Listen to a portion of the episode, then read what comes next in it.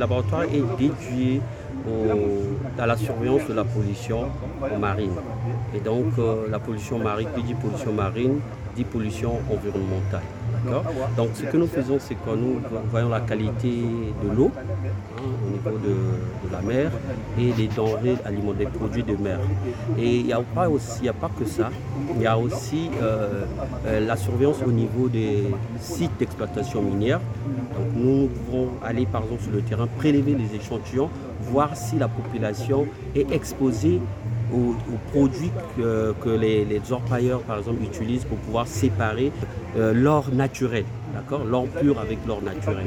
Donc nous voyons comment euh, ils n'ont pas pollué ou ils ont pollué et nous faisons des recommandations après. Mais on peut également faire euh, la mesure du radon.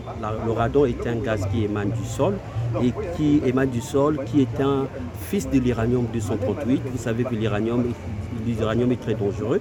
Donc le gaz, ce gaz-là est très dangereux. Si vous inhalez ça à une grande quantité, vous allez être malade et vous allez développer des cancers. Je peux prendre l'exemple d'une étude qui a été faite au niveau du district de Inda, dans le Kouilou. Et donc on a fait une étude sur, euh, dans la zone d'exploitation de phosphate. Donc pour voir est-ce que la population qui environnante sont euh,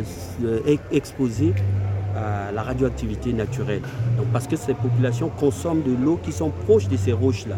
Les roches sont riches en uranium. Donc voilà pourquoi il faut contrôler ces zones, voir si cette eau-là est saine ou pas.